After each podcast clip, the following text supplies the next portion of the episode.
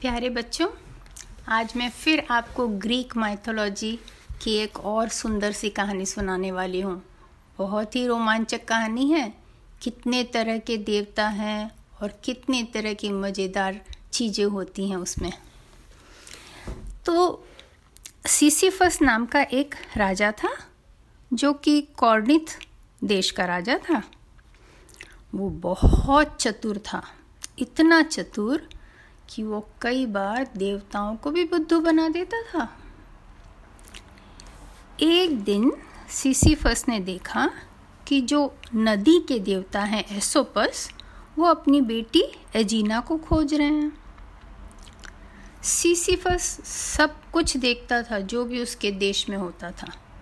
तो उसने कहा, एसोपस से, कि मुझे मालूम है तुम्हारी बेटी कहाँ है। लेकिन अगर तुम मेरे शहर में एक सुंदर सा फुवारा दे दो तो मैं तुमको बता दूँगा। क्योंकि मेरे शहर में पानी नहीं है, ताज़ा पानी का कोई स्रोत नहीं है। तो एसोपस पानी का देवता था, नदी का। उसको अपना पानी किसी को देना बिल्कुल पसंद नहीं था। लेकिन उसको अपनी बेटी को खोजना ज़रूरी था। तो उसने ज़मीन में एक थोड़ा सा हाथ रखा और वहाँ से पानी का फुव्वारा शुरू हो गया। तो सीसोफस ने कहा कि मैंने अभी तुम्हारी बेटी को जीएस जो है उसके साथ जाते देखा है इस तरफ़ से। जीएस कौन है?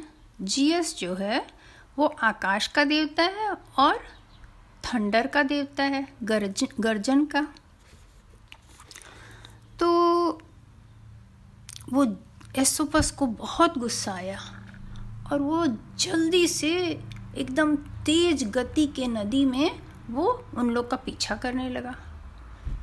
जब जीएस ने देखा कि इतनी तेज गति में एसोपस आ रहा है तो उसको समझ में नहीं आया आप क्या करें, क्योंकि उस दिन वो अपना थंडर बोल्ट वाला वो लेकर नहीं आया था औज़ार कि जिससे वो किसी को रोके। तो वो जल्दी से अपना एक बड़ा पत्थर बन गया तो क्योंकि नदी में वो बह के नहीं जा सकेगा। और उसकी बेटी अजीना को उसने एक छोटा सा आइलैंड बना दिया। आइलैंड मतलब जिसमें चारों ओर से पानी रहता है और बीच में ज़मीन, जिसको द्वीप कहते हैं। बहुत खूबसूरत लगता है पानी के बीच में ऐसा द्वीप। और अपने संसार में बहुत सारे ऐसे द्वीप हैं। तो आप कभी अपने मम्मी पापा से कहें कि मुझे द्वीप बताइए और आपको बहुत सुंदर सुंदर द्वीप देखने मिलेंगे। तो हुआ ये कि एसोपस को उसकी बेटी मिली नहीं और जीएस बहुत गुस्सा हो गया सीसीफस से कि सीसीफस को क्या काम है? मेरे बीच में अपना दिमाग लगा रहा है।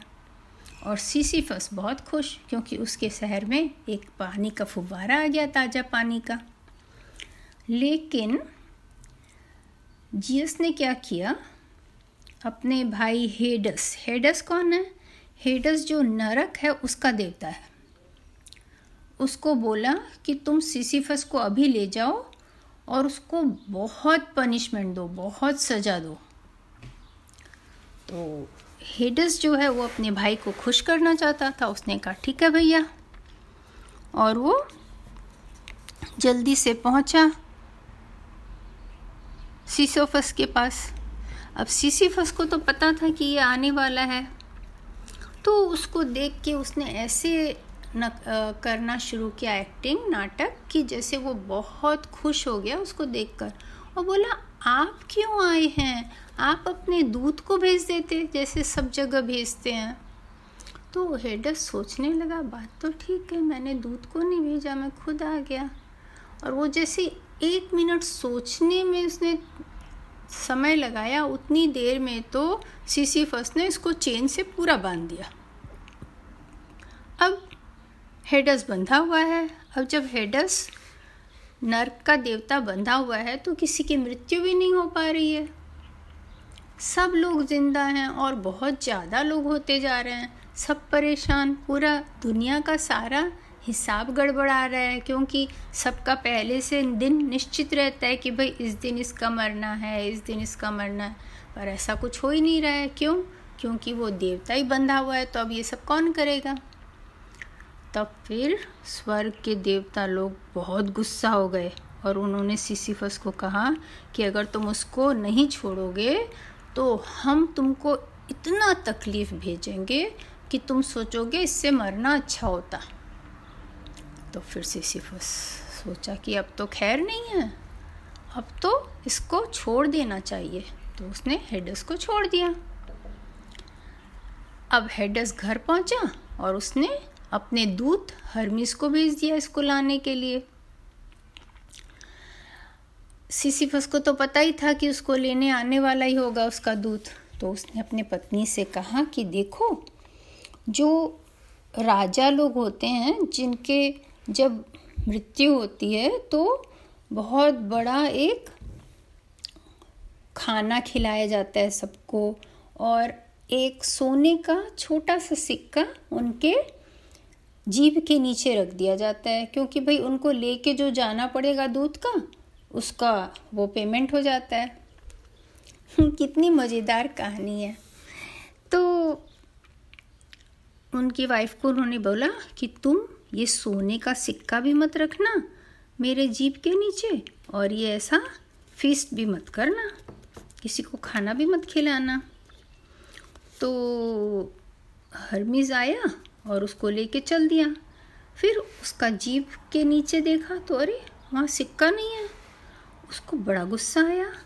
ये राजा है और इसने सोने का सिक्का भी नहीं रखा हुआ है। तो इसको लेके कैसे जाएँगे हम? तो उसने उसको ज़िंदा कर दिया और बोला कि तुम अपनी पत्नी को जाके बहुत गुस्सा करो, क्योंकि उसने सोने का सिक्का नहीं रखा तुम्हारे जीप के नीचे।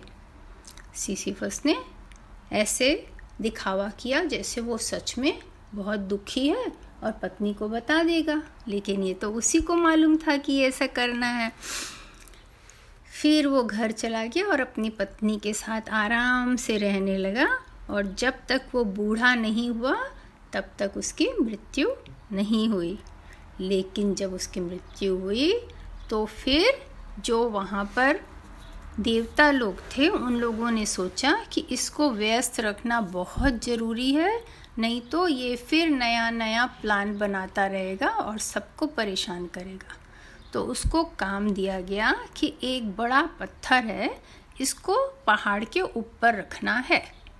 लेकिन जैसे ही वो बड़े मुश्किल से पहाड़ के ऊपर तक पहुँचता, वो पत्थर गिर के नीचे चला जाता।